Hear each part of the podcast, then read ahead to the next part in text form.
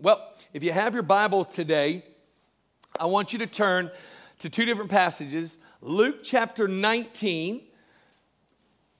We're going to look at one verse, verse 10, and then we're going to go to Mark chapter 1. Luke 19 and Mark chapter 1. There's going to be a lot of other scriptures in this message uh, today. And uh, if, you're, uh, if you would like, you can go to calvary.online and click on today's message. It'll come up in the Bible app. You, all the notes uh, from the message today will come up, and you can add your own notes and save them there. Uh, today, I'm beginning a series called Seek and Save Life on a Mission. Seek and Save Life on a Mission. Now, all of us uh, uh need, to, need to understand that we have a mission from God. But you know, sometimes we think that that's really complicated. We think that that's, man, that's going to be something very ethereal. We're looking for a sign. God, just give me a sign of my mission. Give me a, give me a, give me some kind of sign. But you know, we're not real good with signs. I, uh, I heard uh, about a pastor who had planned this, this big dinner for the whole church, and uh, he had he had gotten this uh, big basket of apples and uh, he, he puts the basket of apples out and he writes this little note down and he says, Please take only one, God is watching. And he puts it down there. And this little boy sees the basket of apples and he goes up and he looks and he reads the sign. He's like, oh, okay. And he keeps looking down the table some and he sees this giant plate of chocolate chip cookies. And he sees the plate of cookies and he goes and he grabs a card and writes a note. He says, Please take as many as you like. God is watching the apples.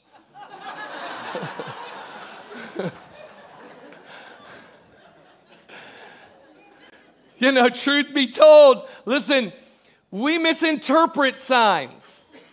We think we've got, you know, we, we think we've got a sign and then we kind of change our minds about what our mission is. Well, I'm going to tell you, God's sending you a sign today. A pastor filled with a message sent from God's word to your heart, which will impact your life forever if you let it. This is the sign for us. And here is the message that each of us need to be awakened to.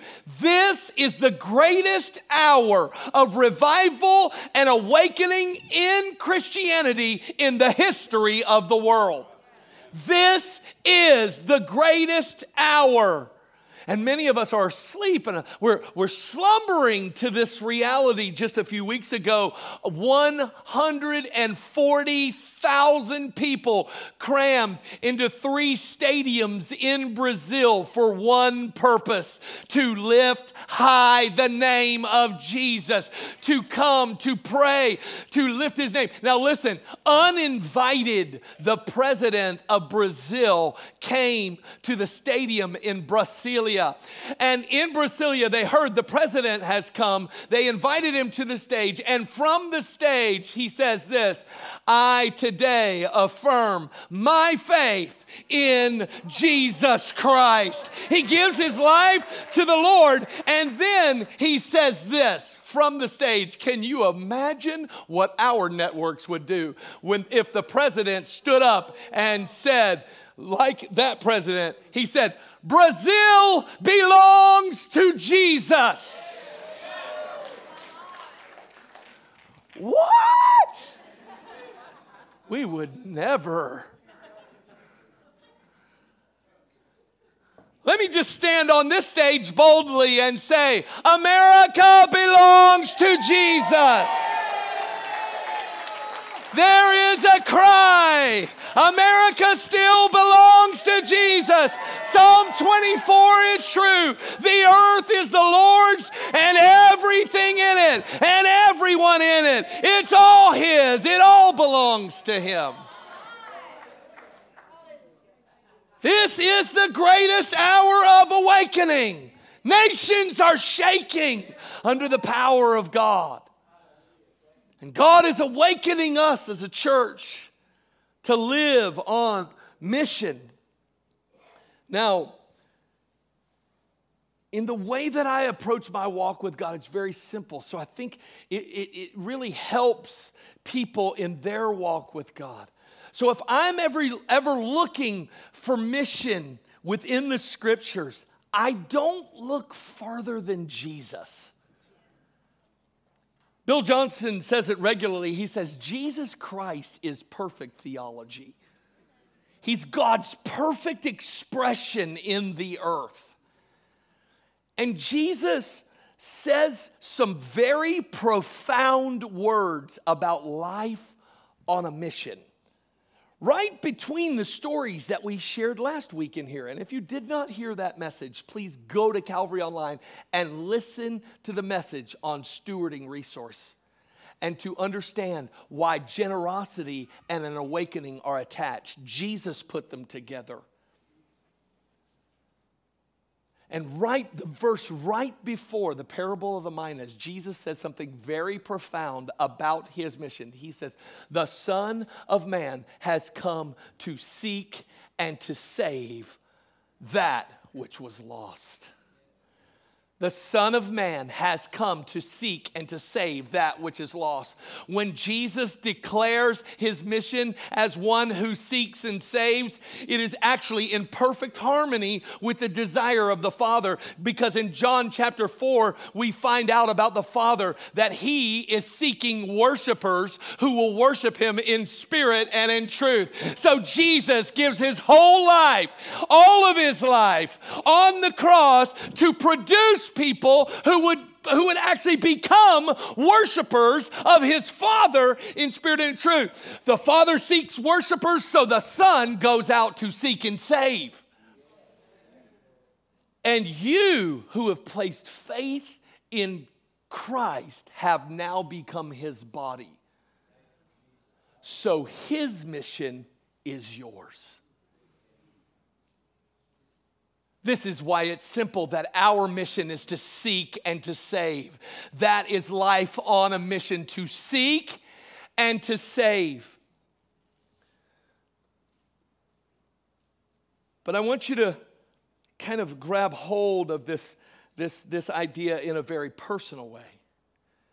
Because I do believe in a corporate way that we as a church have a mandate to be a thriving local church that makes a global impact. That's what God has called us to be. We're, we're called to be full of the life of God, full of the Spirit of God, full of the love of God on a local way, to profoundly impact Citrus County, to bring the kingdom of heaven to this place so that crime is affected, so that our schools are affected, so that our kids produce, uh, produce and change this world right from this little tiny obscure place. I believe we're supposed to be a thriving local church, but we are also called to make a global impact.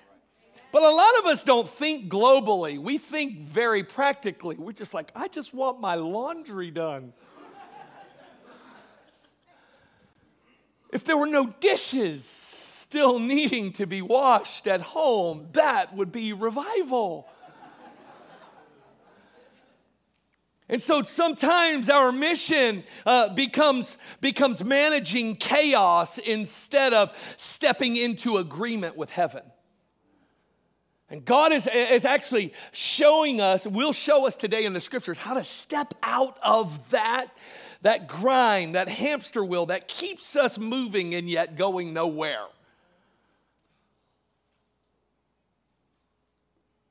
Mark chapter 1, verse 16 is what I believe a powerful insight to how global impacts begin. Jesus has an encounter with two of his soon to be disciples, and we'll read this passage together and draw some insight from it. Mark chapter 1, verse 16, it says, And as he, this is Jesus, walked by the Sea of Galilee, he saw Simon and Andrew, his brother, casting a net into the sea, for they were fishermen. Then Jesus said to him, Follow me, and I will make you become fishers of men. They immediately left their nets and followed him. If I were to give you a summary in the beginning of this message, it would be this Global impacts for Christ begin as a personal encounter with Christ. We all want something huge to be left as a legacy for Christ for our life, but it starts with a real encounter with Jesus.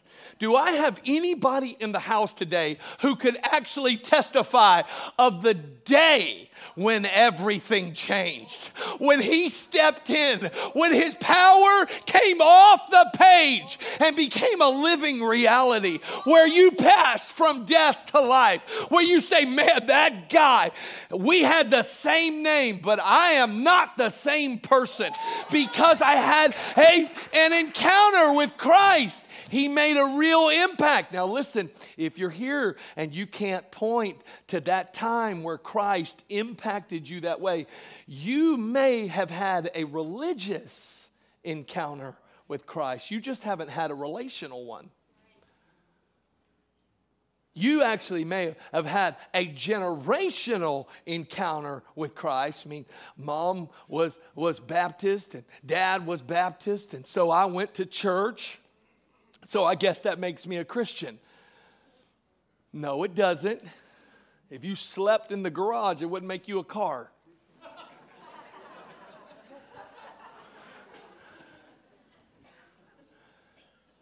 and we as a people, we cannot dream of global impact for Christ missionally without living out of a deep well of personal encounter with Christ.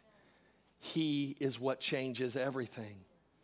So, life on mission is described in this passage is powerful, life changing, simple truths. Life on a mission first answers Christ's call. Notice what he said to Simon, who would be called Peter, and Andrew. He says, Follow me. Follow me. The Son of the living God, creator of all things, is inviting us, as He did them, into a dynamic, vibrant, supernatural relationship. And it all begins by hearing His call. Have you ever tried to call one of your kids from another room and you did it over and over and over? You called them and they weren't coming, and then finally you went to the door and opened it and said, Why aren't you answering me? And they said, I didn't hear you. I didn't hear. It's like, How did you not hear me? I was calling your name. How did you not hear me? I just want to tell you today, God's busting through the door of your life today, calling you by name, saying, Come on out. Come on out of the cave. Come on out of where you've been hiding. Come on out of this little world. I am calling you and saying, Follow me. Jesus is calling you by name. Listen, church. Listen, friend. He is calling you by name, saying, Follow me. It is the goodness of God that the creator of the, the universe would get so personally involved that he would, he would look us in the eyes of our spirit and call us by name. And that's what he is doing. Hebrews 3 7 says something very profound about this, about hearing God's call. It says, therefore, as the Holy Spirit says, today, if you will hear his voice, do not harden your hearts as in the day of rebellion, in the day of trial in the wilderness. What is this talking about? This is talking about when God wanted to bring Israel into the promised land, and what they decided to do was to send 12 spies into the land. And most of you uh, know the story, some may not, but the 12 spies, when they came back, Two of them, Joshua and Caleb, gave a good report. Ten of them simply told the truth.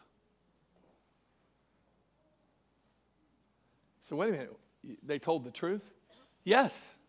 The 10 spies came back and they said, uh, Guys, there's giants in the land. We were like grasshoppers in their eyes.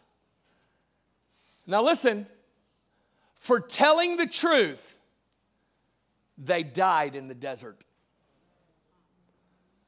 The sin of the 10 spies wasn't lying. The sin of the 10 spies was believing that God wasn't the one who was calling them into a land of promise. They did not believe that their God was bigger than the giants that they were facing. And so those spies died in the same place because they would not hear his call to follow him into a land of promise. There were two, though Joshua and Caleb. They said, We are well able to take them. If God is for us, who can be against us? They're saying, We are well able. All of the rest of them, all of the rest of them who simply believe the truth apart from God's promise to call them into that new place, to follow God all of them died in the same place. Listen to me, church. There is nothing but death waiting on this on this lukewarm life that is just following your own desires living by what you see in the natural. We cannot live that way. We have got to hear the voice of Jesus coming near to us saying follow me follow me follow me. And we've got to be Joshua and Caleb's in our day saying if God's for us there is nothing that could stop us. There's no giant that is too big for our God God.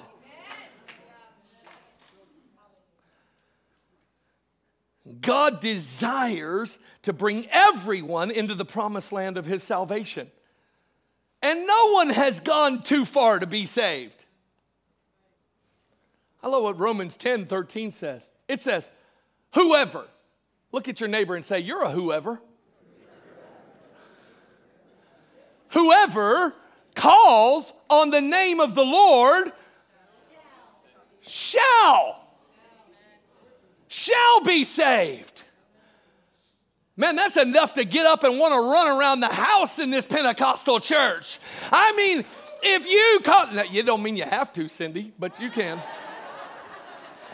I'm telling you right now, if you call on the name of Jesus, the one who is calling you, you will be saved. No one, no one's left behind. You can experience this living reality of knowing the resurrection power of God.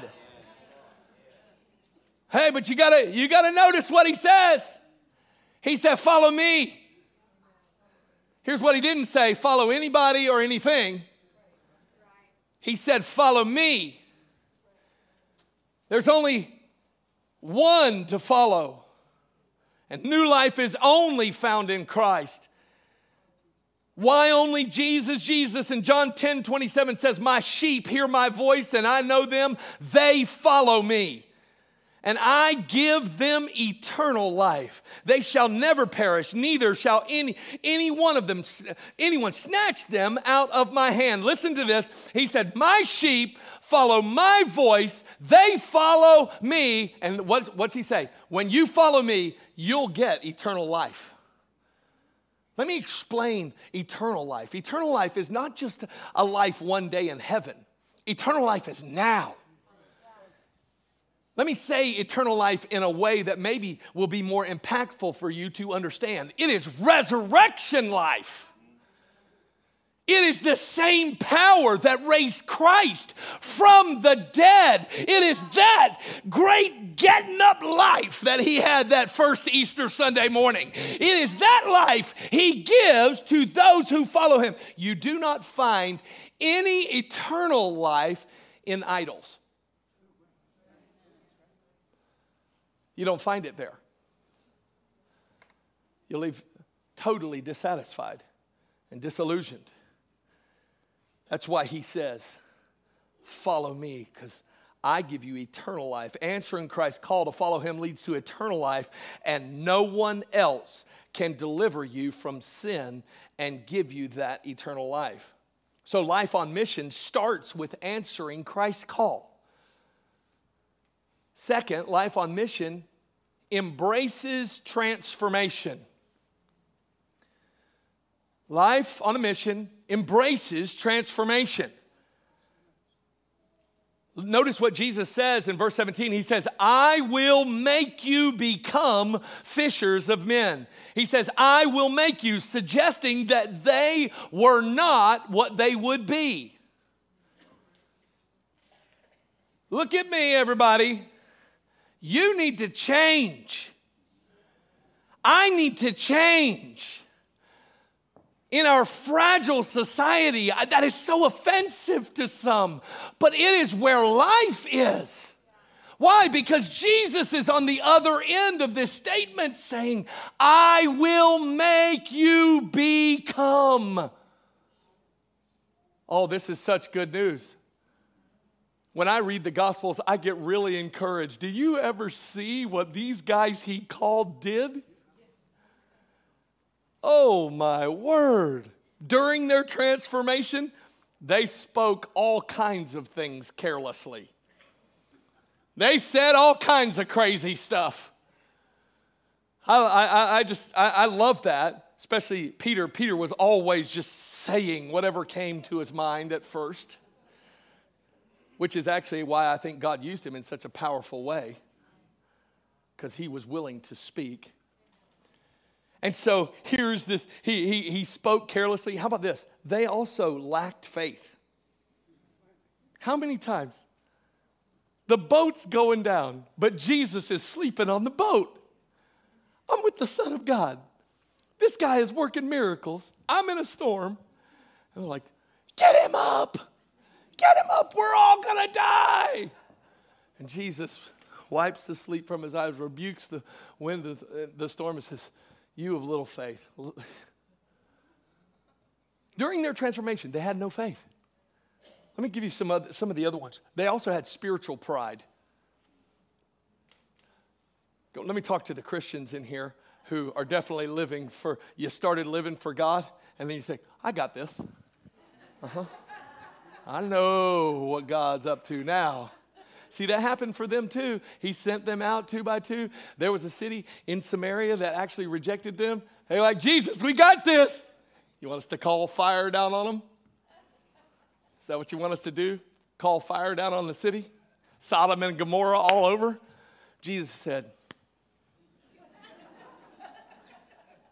You do not know what manner of men you are. He basically said, You have no idea what you're saying. You have no idea the heart and the purpose behind your assignment. They had spiritual pride. They slept at prayer meetings with Jesus leading the prayer meeting, which makes me feel better about some of you who are sleeping now.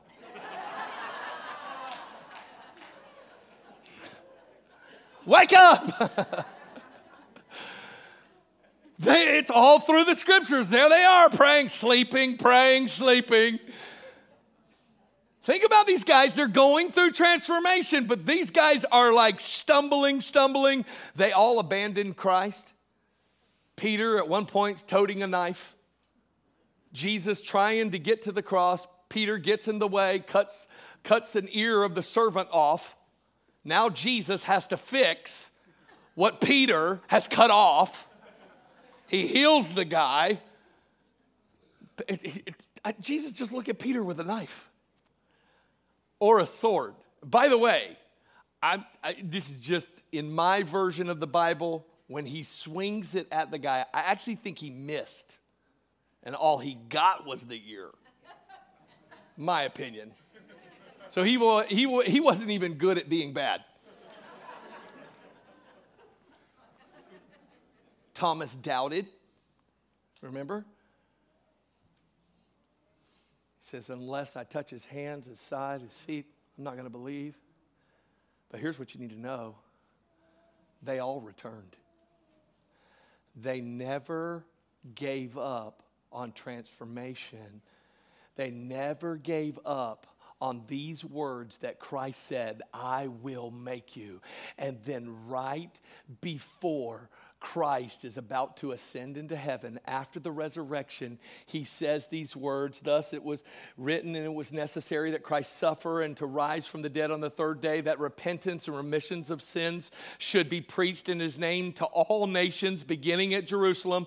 And you are witnesses of these things. Behold, I send the promise of my Father upon you, but tarry in the city of Jerusalem until you are endued with power from on high. What is he saying? I am sending you the key to your transformation. It is the Holy Spirit.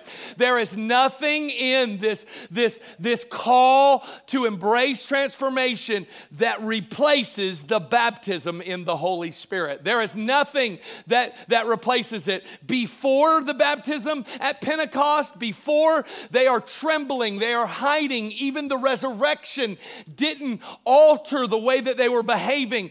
But the one who would deny Christ three times before the rooster would crow would be the one who, after Pentecost, would stand in front of thousands and say, You crucified the Lord of glory. Why would this one who cusses out a little girl around a fire in fear just in days later now be so transformed he stands before thousands, taking his own life in his hand with no regard for the peril that was before him. Why would he do that? Because the Holy Spirit brings transformation. And when Jesus calls us in this day, he says, I'm going to give you the key. You will be transformed.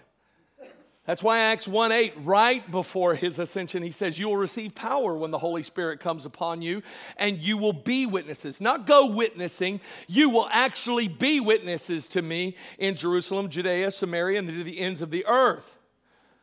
You will be transformed by the power of the Holy Spirit.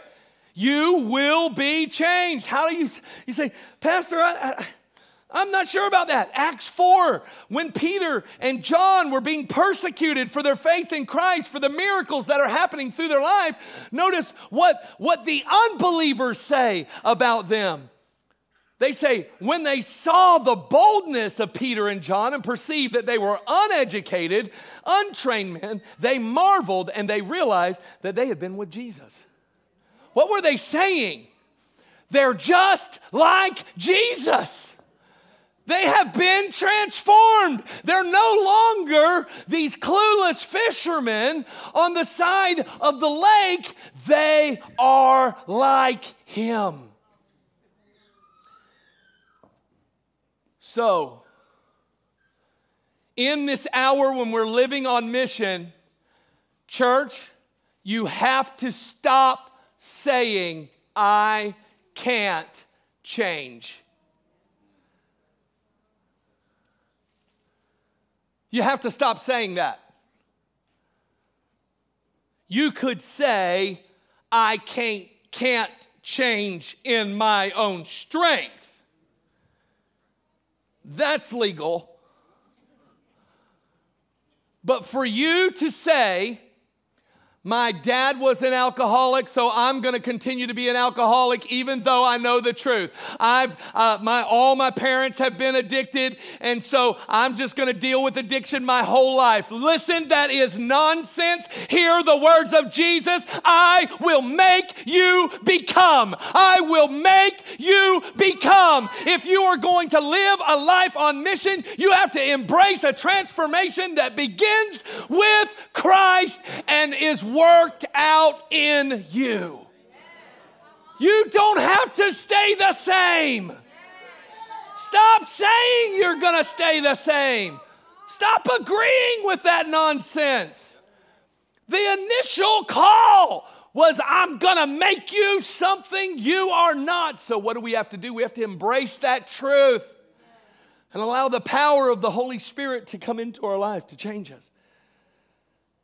Let me give you one scripture that you could have as a promise to know that there's victory coming in these various areas. Philippians chapter 1, verse 6, it says, Being confident of this very thing, that he who has begun a good work in you will be faithful to complete it until the day of Jesus Christ. Listen, that is good news that Jesus, if he started the work, he will finish the work. He is the author and the perfecter of our faith. If you're going to live on mission, if you're going to live saying, No, God, God, I'm giving you everything, you gotta, we gotta answer his call. But we have to embrace change, embrace transformation. Because that's what Jesus does, he changes us. The last idea I want to give you from this passage is that Life on, uh, on, on mission actually leaves the familiar. It leaves the familiar. What's it say? They put down their nets and immediately they followed him. Immediately, they immediately left their nets and followed him. Notice they left their nets. Let me just bring that into the uh, 21st century. Jesus, when he showed up to Peter and Andrew, he didn't show up at a church service. He showed up on their job. And what he invited them to required them to lay down their career. And let me, let me help you with this scene. Probably, you know, you know, as they, you know, I can imagine what went through their minds, probably very, very quickly. But here they are.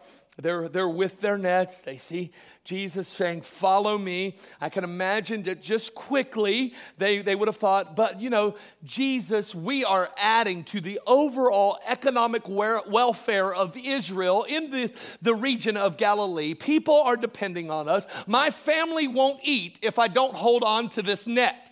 There's no, there's no supply for me if I don't hold on to this net. Uh, this is what I've always known. We, we know in just a few minutes he's going to call uh, people who have been in the family business of fishing in, in James and John. So this is all they've ever known. They're like, I, I have to, listen, I have to further the capitalistic nature of my business that's going on here. Do you understand what I'm saying? They are clinging to their jobs. So, what they left had a lot of risk associated with it.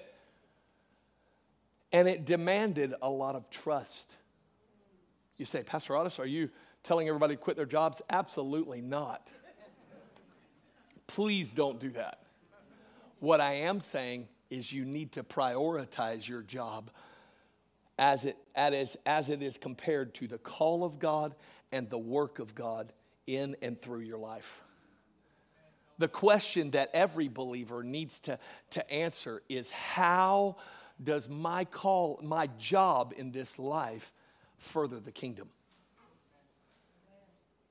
They left their nets. They left the familiar to step into the unknown. And we have to let go of the familiar and the comfortable to live a life on mission. Listen, there are people right now who are le- leaving the comfort in their nation, Iran. Iran is probably ground zero for the worldwide awakening that's happening. There are more people coming to Christ in Iran right now, probably than any other nation of the world. And most of that movement is being led by women. And they are coming to Christ. And all people see are their eyes as they are following Christ. They are following Christ. But how many of you know that the stakes are probably a little higher when the leader of your nation is demonically driven and given to a greater ideal that their religion is supposed to rule the world? But listen to how one of the leaders describes leaving the familiar and the comfortable. It says, disciples forsake the world and cling to Jesus till he comes. Converts don't.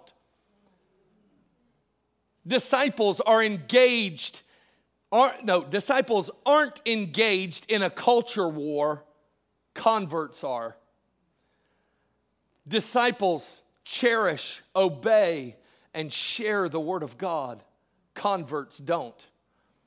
Disciples choose Jesus over anything and everything else. Converts don't.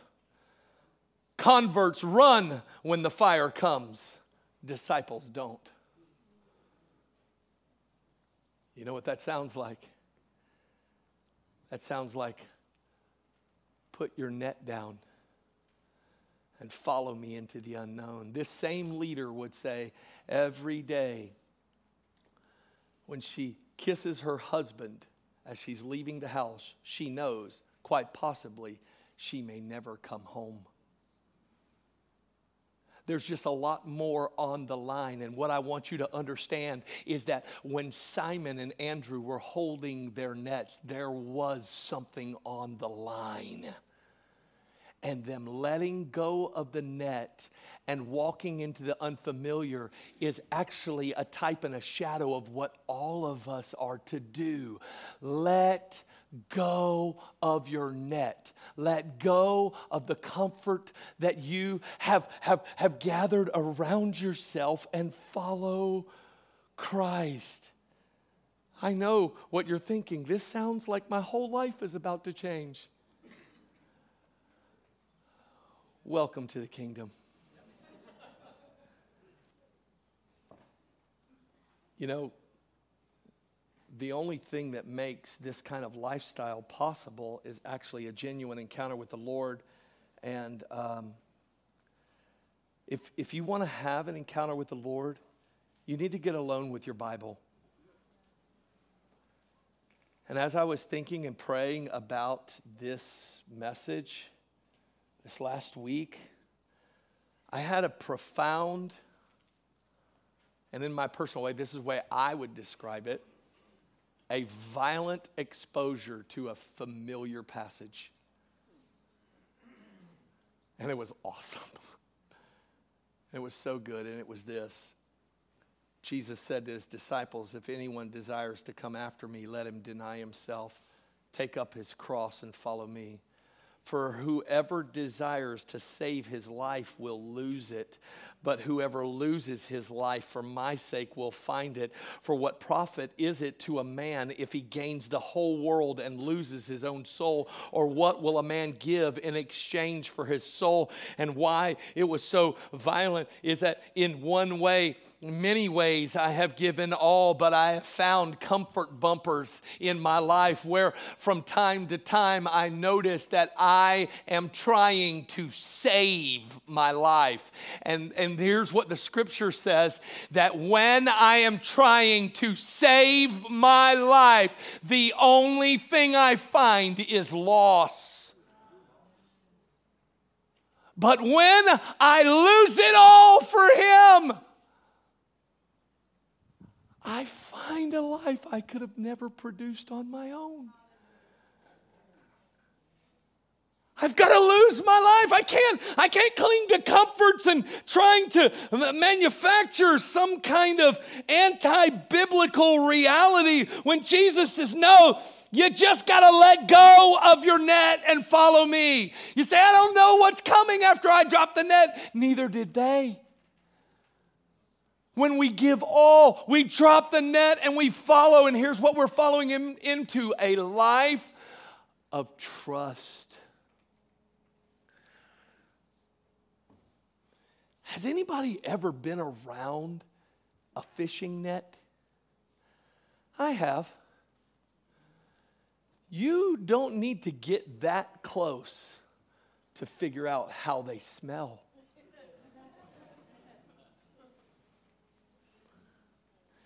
And the only way that you can tolerate it is if you smell like the net.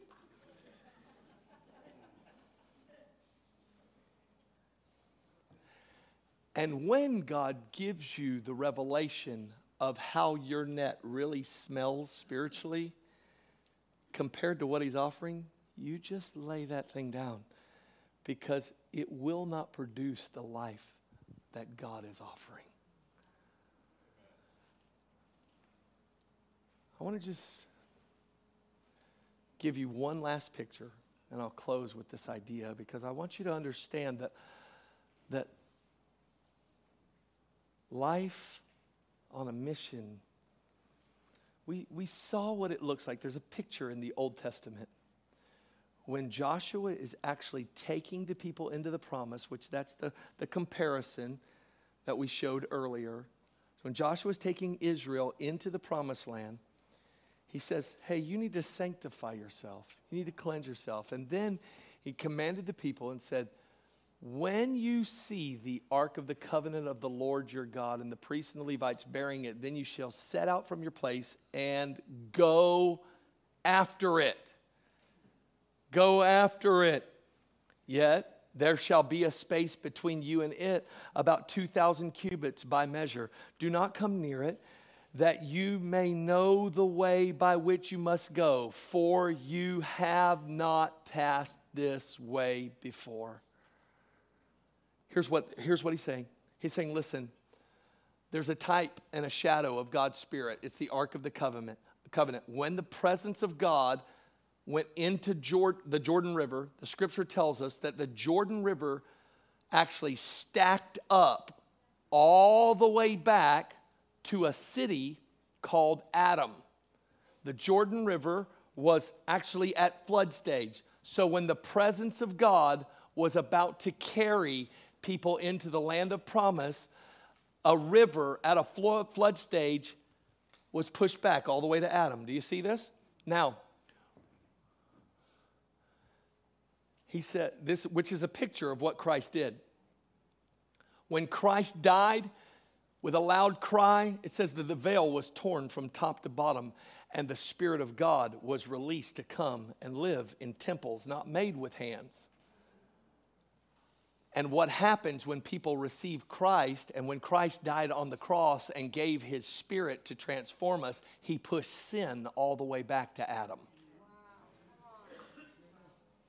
And then what happens? He says this uh, don't get too close.